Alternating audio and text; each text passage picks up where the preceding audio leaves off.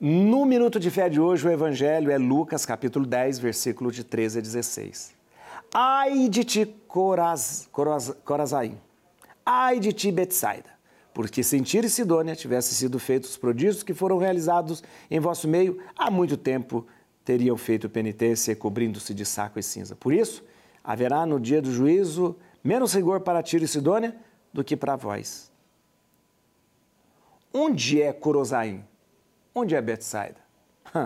Betsaida e Corozaim é ali, são aquelas cidades onde Jesus passou, fazendo milagre, fazendo prodígios, e as pessoas viam. E onde é Tiro e Sidônia? Fica no norte, bem no norte. Tiro e Sidônia hoje é Líbano. Né? Era uma cidade fora de Israel. Eram estrangeiros.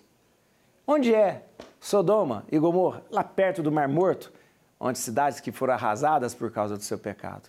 E por que, que Jesus fala isso? Porque nas cidades em que Jesus tinha feito milagres, na cidade que Jesus tinha falado e pregado, as pessoas não ligavam para ele. As pessoas não olhavam e não percebiam a presença de Deus ali.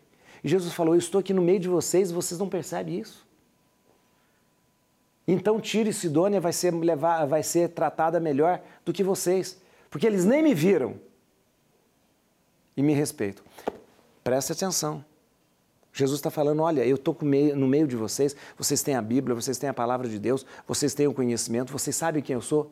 E por que, que ainda eu não estou no meio de vocês? E por que, que eu ainda não sou importante para você? E por que, que ainda eu não tenho um lugar especial na sua vida? Por quê? O questionamento que Jesus fazia para Corozaim e para Betsaida é o mesmo que faz para mim e para você.